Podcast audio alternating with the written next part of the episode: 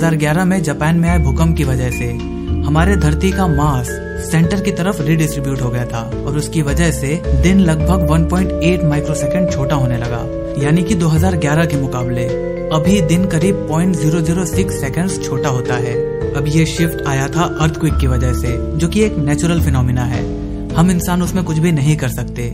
Well इसी को मद्देनजर रखते हुए बीबीसी ने एक फेस्टिवल ऑर्गेनाइज किया था जिसमें उन्होंने पचास हजार लोगों को एक साथ जंप करने के लिए बोला और उसकी वजह से होने वाले डिस्टरबेंस को मेजर करने के लिए उन्होंने उस जगह से एक दशमलव पाँच किलोमीटर दूर अपने इंस्ट्रूमेंट्स को इंस्टॉल कर दिया था और वहाँ पर जो उन इंस्ट्रूमेंट्स ने इस इम्पैक्ट को रिकॉर्ड किया वो रेक्टर स्केल पर केवल पॉइंट सिक्स था, जिसे हम एक छोटा सा भूकंप भी नहीं कह सकते। वेल लेकिन वो केवल पचास हजार लोग थे। चलो एक काम करते हैं, हम उसका दुगना या पाँच गुना या चलो एक काम करो पूरे सात पॉइंट सात बिलियन लोगों को एक साथ एक ही जगह पर लाकर जंप करने के लिए बोलो। वेल अगर आपका ये सवाल होगा कि वो अपने घर पर जंप क्यों नहीं कर सकते, तो ऐसा समझ लो कि हम जो धरती पर रिडिस्ट्रीब्यूटेड हैं, वो लगभग लगभग इक्वली हैं। तो अगर सब अपने घरों पर ही जंप करेंगे तो सभी का इम्पैक्ट एक दूसरे से कैंसिल आउट हो जाएगा।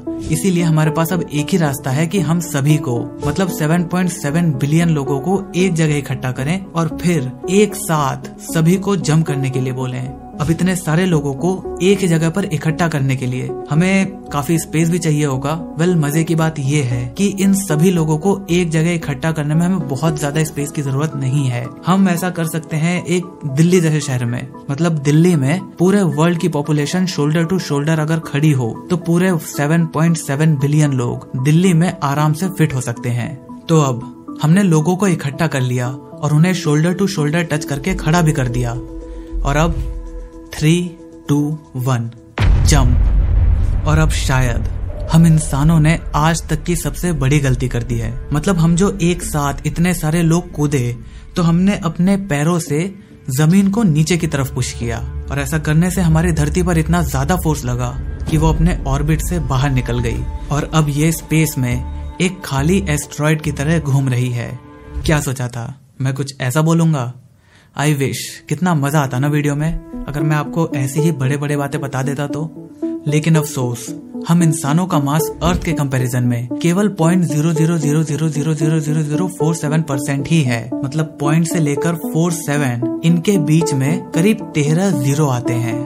ये ठीक उसी तरह है जैसे चींटी पहाड़ को हिलाने की बात कर रही है। इनफैक्ट डॉट फिजिक्स ने इसके ऊपर एक कैलकुलेशन भी करी है कि अगर पूरी दुनिया के लोग एक साथ एक ही जगह इकट्ठा होकर अगर सभी ने लगभग एवरेज तीस सेंटीमीटर का भी जंप लिया तो अर्थ उसकी पोजीशन से उतना खिसक जाएगी जितना कि एक हाइड्रोजन का साइज होता है। नहीं नहीं उतना भी नहीं, उसका सौ पार्ट, और उसके बाद वो रिबाउंड होकर अपने ओरिजिनल पोजीशन पर आ जाएगी।